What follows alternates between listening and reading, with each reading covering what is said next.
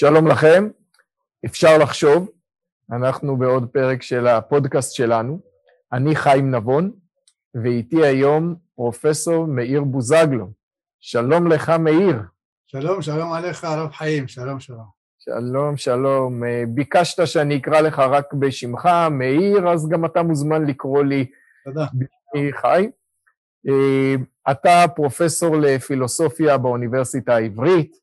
אה, כפי שאתה מציין תמיד ובצדק, אתה בנו של הפייטן הדגול רבי דוד בוזגלו, ואני רוצה לשוחח איתך היום אה, על נושא שאולי קשור לשני ההיבטים האלה שציינו, והוא המסורתיות.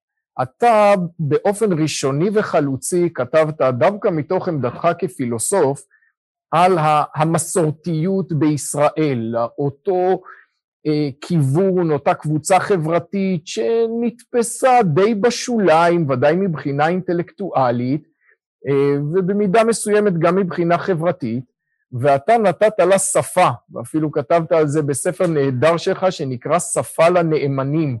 ואולי נתחיל בזה שאני אשאל אותך, מה זאת בעצם מסורתיות? אז אנחנו, אנחנו, אנחנו מדברים על הקשר ישראלי, אנחנו מדברים על עלייה של אה, יהדות ארצות, ארצות האסלאם ארצה ו, ובהקשר הזה נכון לראות אותה.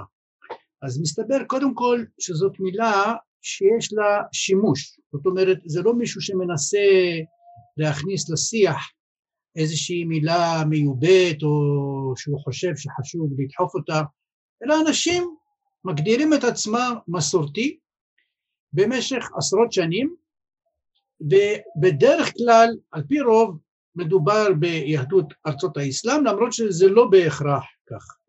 וזה תגובה לאיזושהי דיכוטומיה שפגשנו פה במדינה שביקשה מאיתנו להחליט אתה דתי או חילוני? אתה דתי מסוג כזה או דתי מסוג אחר?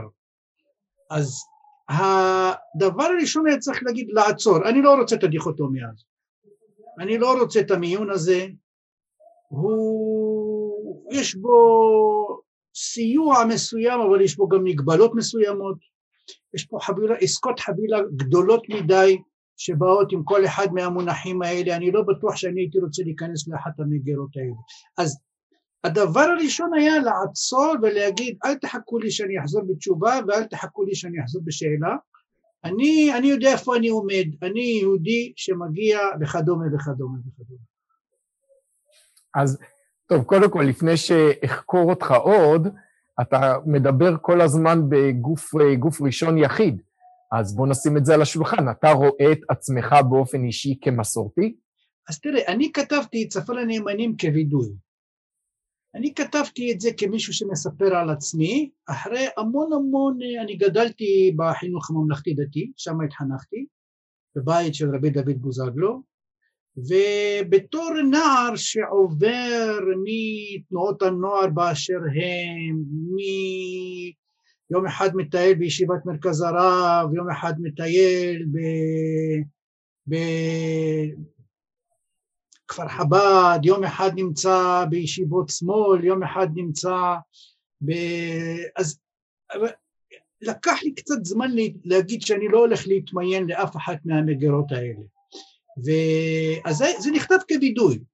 מסתבר שזה תפס וזה היה אה, פה להרבה אחרים שגם כן הרגישו שיש בזה, שזה משקף אותם. אז אני לא יודע אם אני מגדיר את עצמי מסורתי, מסורתי זה אני מגדיר את עצמי כיהודי, זה הדבר המרכזי, וזה הרבה מאוד, לא צריך יותר מדי להוסיף. עכשיו, אני יכול, זה, זה לא זרם, זה על זרם במובן מסוים, זה לא זרם, זה לא שיש קונסרבטיבי, רפורמי, חרדי, מסורתי, זה לא ממש ככה. זאת איזושהי תפיסה שרואה אה, לא מתמיינת, היא מאותו יחד של יהדות ארצות האסלאם שהוא לא מתמיין והוא רואה בזה ערך, זה לא כאילו שהוא לא מתמיין כי עכשיו uh, הוא בדרך להתמיין, הוא רואה בזה ערך, אני שומר מצוות, אני חושב מבחינה אישית היום אני שומר מצוות לא שונה מכל מי שמגדיר את עצמו דתי, אני לא יודע מה אני אגיד חרדי, כן, אבל לא שונה מכל מי שמגדיר את עצמו דתי, שומר שבת וכל הדברים האלה, אבל אני לא אוהב את ההגדרה דתי. לא אוהב את ההגדרה, לא אוהב את ההגדרה הזאת פשוט, כן, זה, זה הסיפור.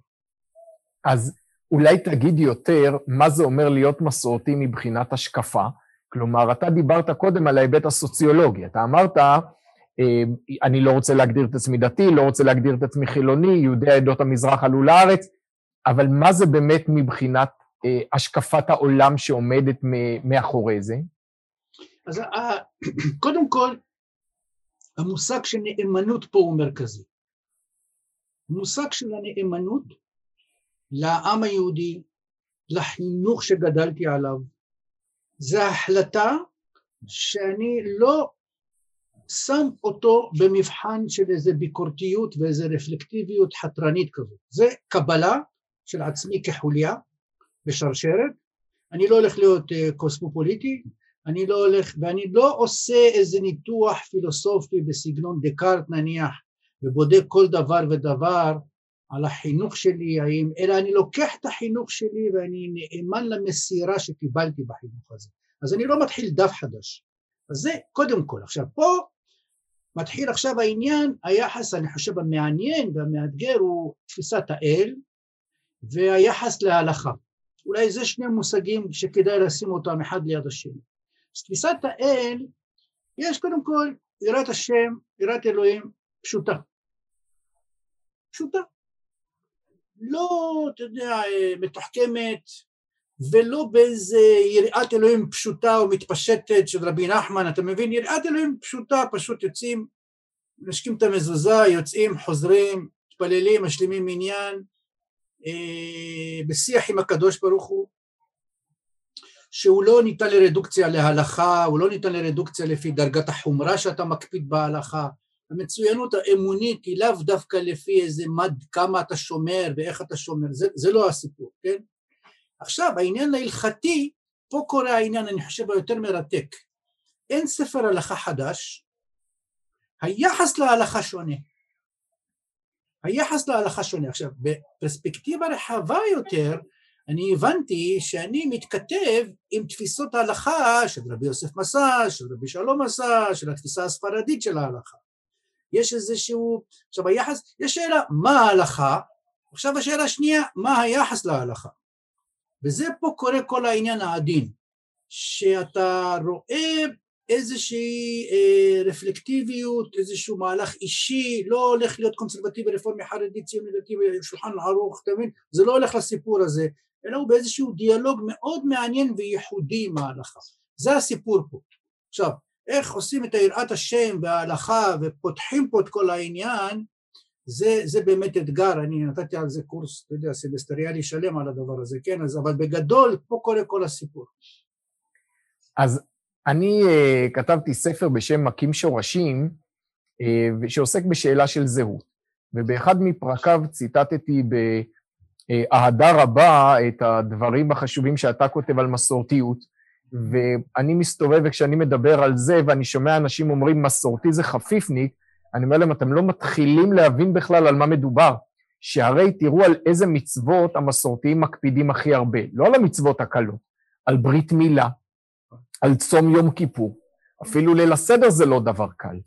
יש כאן עניין אחר, ואני ממשיג את זה כך, בעולם האמוני שלנו יש שני רבדים, האחד הוא זהות והשני זה בחירה. זהות זה אומר, ככה נולדתי, נולדתי גבר, יהודי, ישראלי, מאמין, הקדוש ברוך הוא נוכח בעולם שלי כמו שהשמש נוכחת בו, הוא פשוט שם. ורובד שני הוא של בחירה, כלומר איזה מאמץ מיוחד שאני עושה מתוך איזו התרכזות נפשית מאומצת, לבחור בדרך כזו או אחרת. והמסורתי בעיניי הוא מי שבוחר ברובד הזהות באופן מאוד מאוד דומיננטי. המצוות שהוא מקיים הן מצוות מכוננות זהות. הוא עושה קידוש בשבת כי זה מגדיר מי הוא, מי העם היהודי, איפה הקדוש ברוך הוא, איפה המשפחה בעולם שלו, זה מצווה מכוננת זהות. הוא לא מחפש את המצוות הקלות, הוא מחפש מצוות ש, שמכוננות זהות.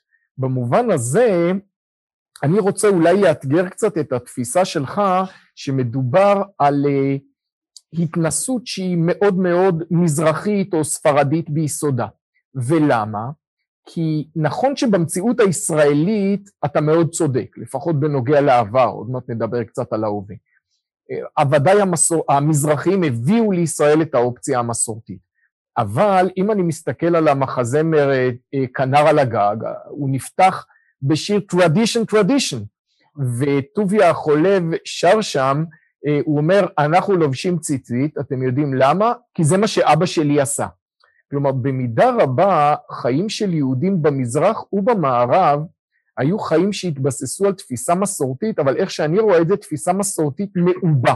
כלומר, התפיסה המסורתית שלהם כללה את כל תרי"ג מצוות. הם התייחסו כך לא רק לקידוש וליום כיפור, אלא גם למצוות ציצית, וגם למצוות אה, פדיון הבן, וגם לשלוש פעמים אה, ביום לבוא לבית כנסת. כל זה נתפס אצלם לא ברובד הבחירה, כאיזה מאמץ נפשי מרוכז שאני עושה, אלא כחלק מה, מהזהות שלי. זה ודאי שונה מתפיסת ההלכה שעליה אני גדלתי בבית מדרשו של הרב סולובייצ'יק, שההלכה היא איזה מאמץ מרוכז של כוח הרצון כנגד כוחות הנפש וכנגד החברה, אך ורק מתוך צו אלוקי, זה לא שם.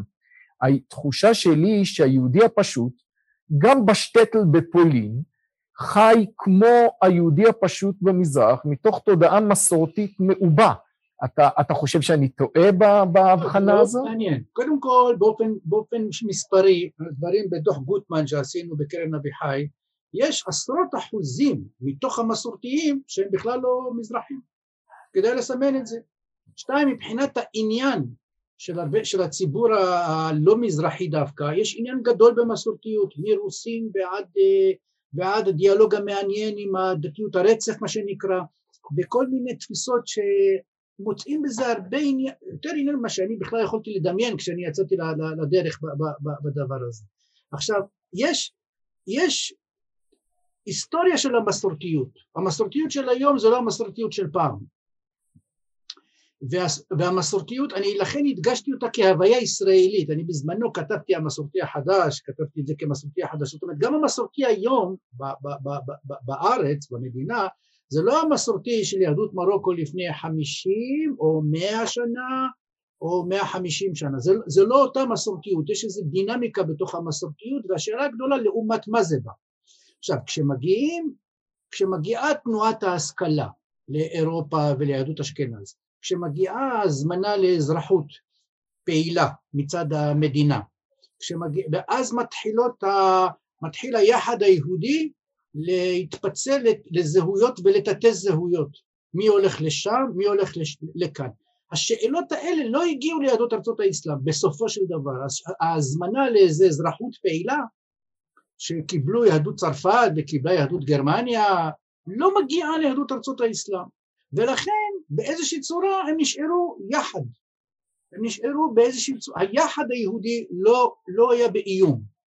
עכשיו, כשאנחנו מגיעים ארצה, אנחנו פוגשים יהדות אה, שמחכה עם מגירות מסוימות, מחילוניות ועד חרדיות ועד ועד ועד ועד, ואתה, והם מתמיינים למגירות. אז היום מסורתי נכון שבגדול כל החברה הטרום, לפני, לפני האתגרים של המודרנה, לפני החילון בעצם, כן? אז כולם היו באיזושהי צורה מסורתיים, בצורה כזאת, בצורה אחרת, יכול להיות גם אשכנז, זה שונה, איפה באשכנז, יכול להיות שזה, אשכנז של גרמניה זה דבר אחד, אשכנז של המבורג או של פולין זה יהיה דבר אחר, לפני המתנגדים, ואתה, אתה לא ממש יודע, אבל המעניין, הסיפור היום, כשאומרים היום מסורתי, זה פוסט מודרנה, לא טרום מודרנה. זאת עמדה היא, שהיא נחרצת היום. אתם באתם תוצאה של המודרנה, אם זה החילון, אם זה, אחרי החילון, ואנחנו אחרי החילון הזה רוצים לחזור לאיזושהי הוויה, אה, מה שאני אומר, אבן מעשו הבונים הייתה לראש פינה. ולזה יש, ופתאום בהוויה הישראלית זה מקבל משמעות חדשה. בהוויה הישראלית שהיחד הופך להיות אה, נדרש כערך, אנחנו רואים באותו, באותו צבא, באוניברסיטאות, מתחתנים, זוגות מעורבים, זוגות עם תפיסות שונות, אנשים מתרחקים, אנשים מתקרבים, פתאום אה, יש איזו עדנה לתרופת הסבתא הזאת, של, ה, של, של יהדות ארצות האסלאם, ואז היא מקבלת את המשמעות שלה. זאת אומרת, אז נכון, אתה, במובן מסוים ההוויה המסורתית באשכנז היא טרום המפגש עם המודרנה. כשהיא נפגשת עם המודרנה זה כבר מתחיל להיות מסובך יותר ומורכב יותר, זאת אומרת באמת זה טרדישן באיזה באיזה אמירה נוסטלגית. הטרדישן היום, לא, זה לא אמירה נוסטלגית, זה אמירה פוסט מודרנית. אה, אתה, טוב, בוא נדבר קצת באמת על ההווה. הסקרים האחרונים של הלשכה המרכזית לסטטיסטיקה מראים בשנים האחרונות על ירידה קטנה במספר האנשים שמגדירים את עצמם מסורתיים, אבל לדעתי, אני מפרש את זה לא כירידה ממשית, לדעתי, יותר ויותר מהאנשים בישראל שמגדירים את עצמם חילוניים באופן רשמי, הם בעצם מבחינת אורחות חייהם מסורתיים. כלומר, יכול להיות שהם לא הורגלו מהבית לקרוא לעצמם מסורתיים, אבל המתנה הזאת שיהודי המזרח והספרדים הביאו לחברה הישראלית, ממש התקיים בה בעיניי אבן מה עשו הבונים הייתה לראש פינה. כלומר, היא הולכת ונהיית דומיננטית יותר ויותר כמין מיינסטרים ישראלי חדש.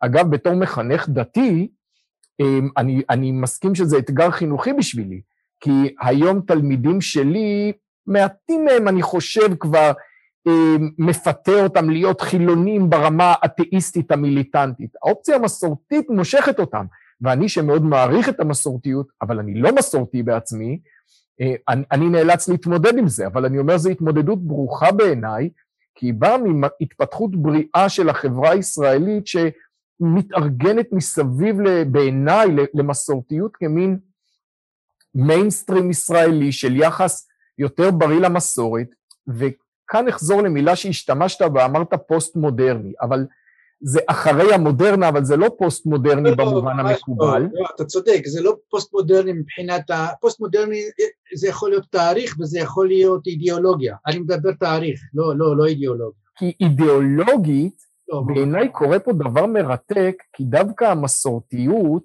היא בעיניי מנוגדת ב-180 מעלות להרבה מהכוחות המפוררים של הפוסט-מודרניזם כתנועה רעיונית. כלומר, תיאוריות קוויריות ותיאוריות של אה, אפילו פוליטיקת זהויות, שיש בה משהו מאוד מפורר של הזהות הקולקטיבית. ובעידן הזה כל כך מפתיע ומשמח בעיניי, שבה המסורתיות עם הדגש החזק שלה על זהות משותפת, ו- וכובשת uh, כל כך הרבה לבבות, וזה אפילו קצת חידה בעיניי, איך באקלים כל כך מפורר, כל כך אטומיסטי, כאשר ה- האווירה האינטלקטואלית המקובלת בפקולטות למדעי החברה היא לתקוף כל זהות כמשהו מדכא, בכל זאת המסורתיות מצליחה לשגשג מסביב לזהויות משותפות, כמו שאתה אמרת, כולנו יהודים, למשל. זה לא אמירה פשוטה היום. נכון. תראה, זה באמת חידתי, כמו שחידתית התחייה של הפיוט. אתה יודע, מי היה מאמין שהסלסולים האלה מהבית כנסת, וה... ש... ש... כשהכל די שוקע, אתה יודע, כל שירת אה, שרה לשרון. אז כשהתחלנו עם הפיוט, אמרו לי, תשמע, שרה לשרון לא מצליחה למלא אולמות. אתה רוצה עם, ה... עם הסלסולים האלה להביא לנו? ופתאום זה תפס, והדור הצעיר, יש איזה חיבור מאוד מעניין של הנכדים לסבים ולסבתות, שמדלג על ההורים. זה, זה, זה באמת מפתיע, ובאמת מרנין אפילו, כן? זאת אומרת, זה, זה, יש על מה לשמוח בהקשר הזה. וזה מתחיל להגיע לשאלות מעניינות של הפרהסיה, אני יודע שהרב שי פירון הוא מאוד ככה בקטע של האמונה, שזה הפרהסיה, השאלה של השבת במדינה, השאלה של המוזיקה, השאלה המעניינת שגם כן נדרשתי אליה בהקשר של ה... זה מגיע דרך אגב למערכת המשפט, עשינו איזה שלושה, אני גם מוביל של תנועת שנקראת תיקון, אז עשינו שלושה מפגשים על המשפט והמסורתיות וזה מגיע ל... באתגר המעניין לחינוך. במיוחד, ופה אנחנו יכולים לדבר, אולי קצת לחשוב, על, ה, על, ה, על החינוך הדתי ועל על, על משהו שאני מחפש את הדרכים אליו באיזושהי צורה, על העובדה שיש חלק מה, מה, מה, מה, מה, מהחינוך, מה, מהתלמידים שמתחנכים במקומות הטובים ביותר אפילו, לא ממש נשארים לא נשארים דתיים, בוא נגיד ככה, או שהם הולכים ומגדירים את עצמם מסורתיים, דרך אגב, חלק מהם דווקא מגדיר את עצמו מסורתי, וחלק עוזב. וזה כמובן מבחינתי כאב גדול. ואז השאלה העדינה, אם אני מחנך, אם אני לא טועה, בעצם העובדה שאני מחנך אותם לאו-או, במקום ליותר ויותר. אם אני מחנך לאו-או, התלמיד שרואה שהוא מדליק פלאפון בשבת, הוא מבחינתו באו השני, ואז הוא ממריא לכיוון אחר לגמרי, מבחינתו זה או-או. אם זה יותר או פחות, כי זה הסיפור של היהדות המסורתית. היהדות המסורתית יכול להיות שאנשים שמבחינת השמירה על המצוות, עוד פעם, מבחינת ההקפדה על המצוות, הוא יקפיד כמו באופן בלתי, שקשה להבחין בינו לבין, לבין, לבין מישהו שמגדיר את עצמו דתי. אני זוכר בדוח גוטמן מצאנו שדתיים וחרדים שומרים את אותן מצוות. אתה יכול למצוא דתיים וחרדים ששומרים אותן מצוות, אבל זה פתאום הגדרה סוציולוגית, או הגדרה אחרת, או הגדרה של שייכות. זה סוכה, זה סוכה, זה, זה, זה, זה. עכשיו, אפילו הקטע הציוני, אם אתה לוקח חרדיות מזרחית, הוא לא, הוא לא, הוא לא ברמות האנטי ציוניות שאתה יכול למצוא בחרדיות אשכנזית. בכל מקרה אני בא לומר, אם אני מחנך ליותר או פחות במקום לאו-או, זה כבר מתחיל להיות, אה, יכול להיות שיש פה איזשהו פתרון. כל פנים, כדאי להביא את זה לרפלקסיה, כן? כדאי להביא את זה לרפלקסיה. עכשיו... אז אני, אני אולי פה קצת חולק עליך, אולי לא, כי אני חושב שמאוד אפשר להיעזר בהצלחה של המסורתיות, גם במחשבה על החינוך הדתי, אבל אני לא, לא מסתפק בחינוך למסורתיות, אני שוב אומר, אני עצמי לא מסורתי, אני רואה בזה רובד אחד בסיסי וחיוני שעליו צריך להוסיף רובד נוסף.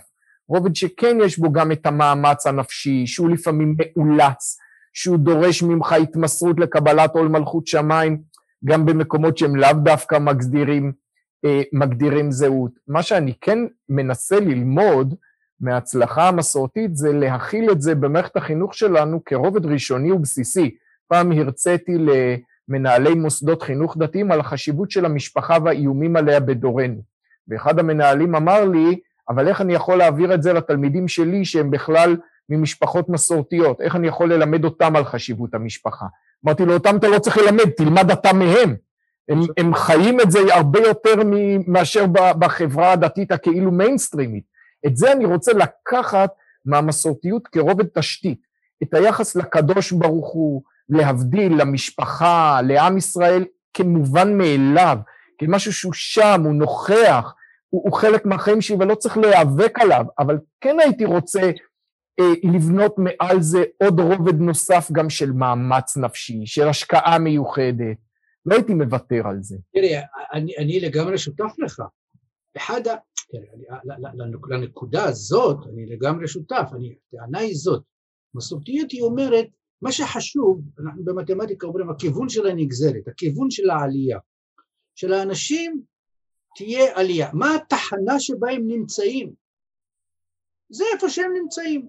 אבל בשום אופן, באמת, אני בכל, בהרצאות האחרונות במיוחד אני מדגיש, מה שחשוב זה העלייה, המגמה, ההתקדמות, היותר, יותר ויותר. אז אתה רואה, קודם כל יש כל מיני סוגי מסורת, בניגוד למילים שמתחילות עם מניפסט ואז מחפשים חסידים, מסורתיות יש כל מיני, יש כל מיני עמדות מסורתיות, אנחנו באביחי גם כן הבחנו אני חושב בין שניים לפחות, אם לא בין שלושה סוגים של תפיסות מסורתיות.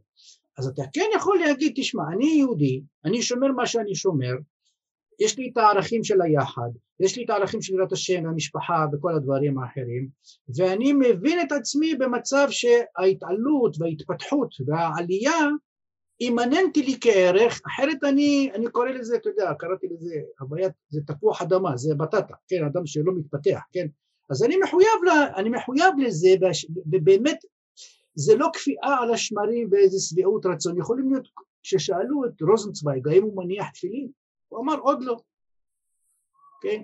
אז, אז זה, זה ההוויה, אתה מבין? אני לא שם את עצמי במחנה שאני סגרתי את עצמי, אז יש התפתחות, ואתה גם רואה את אופן ההתפתחות של המסורתי, או של האנשים שנקראים מסורתיים, כן?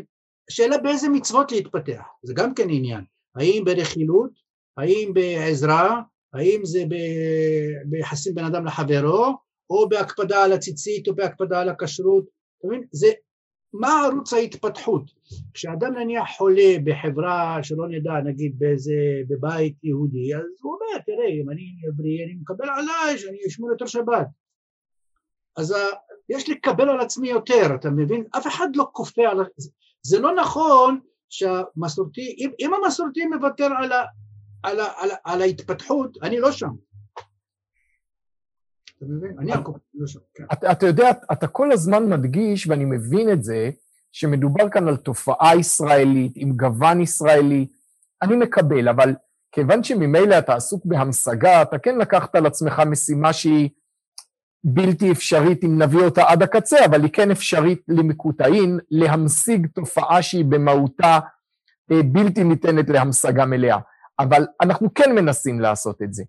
אה, האם באמת זה נכון להגביל את זה דווקא להקשר הישראלי? זאת אומרת, אני קראתי עכשיו ספר של היסטוריון אמריקאי בשם ירוסלב פינסקי, אה, ספר מלפני 50 שנה שמדבר על מושג המסורת בהקשר הקתולי.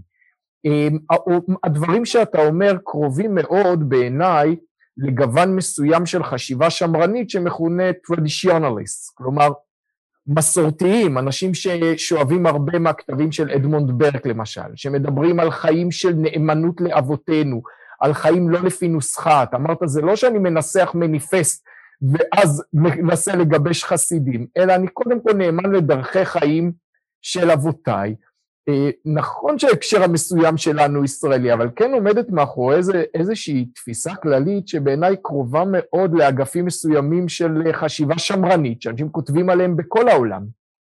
לגמרי. אני חושב הנושא של מסורת היום הוא נושא מאוד מאוד נחש... על ידי אנשים רציניים מבינים שפה יש מפתח, מכיוון שהם לא רוצים את הרלטיביזם מצד אחד ואת הפונדמנטליזם מצד שני.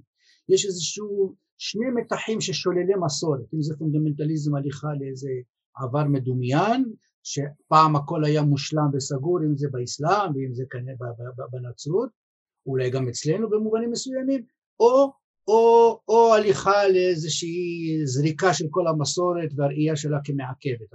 אני זוכר שיחה עם אייזנשטט, פרופסור אייזנשטט, הוא בא, הוא דיבר איתי, אני לא ידעתי בכלל שהוא מכיר את הדברים שלי, הוא חושב שזה באמת מפתח, זה, זה, זה, זה כל הפוסט מרקסיסטים, כל החבר'ה האלה מגלים, כל האלה שהיו עד אתמול בעולם ישן עד היסוד נחריבה, הם פתאום מגלים עניין מאוד מאוד גדול בדבר הזה.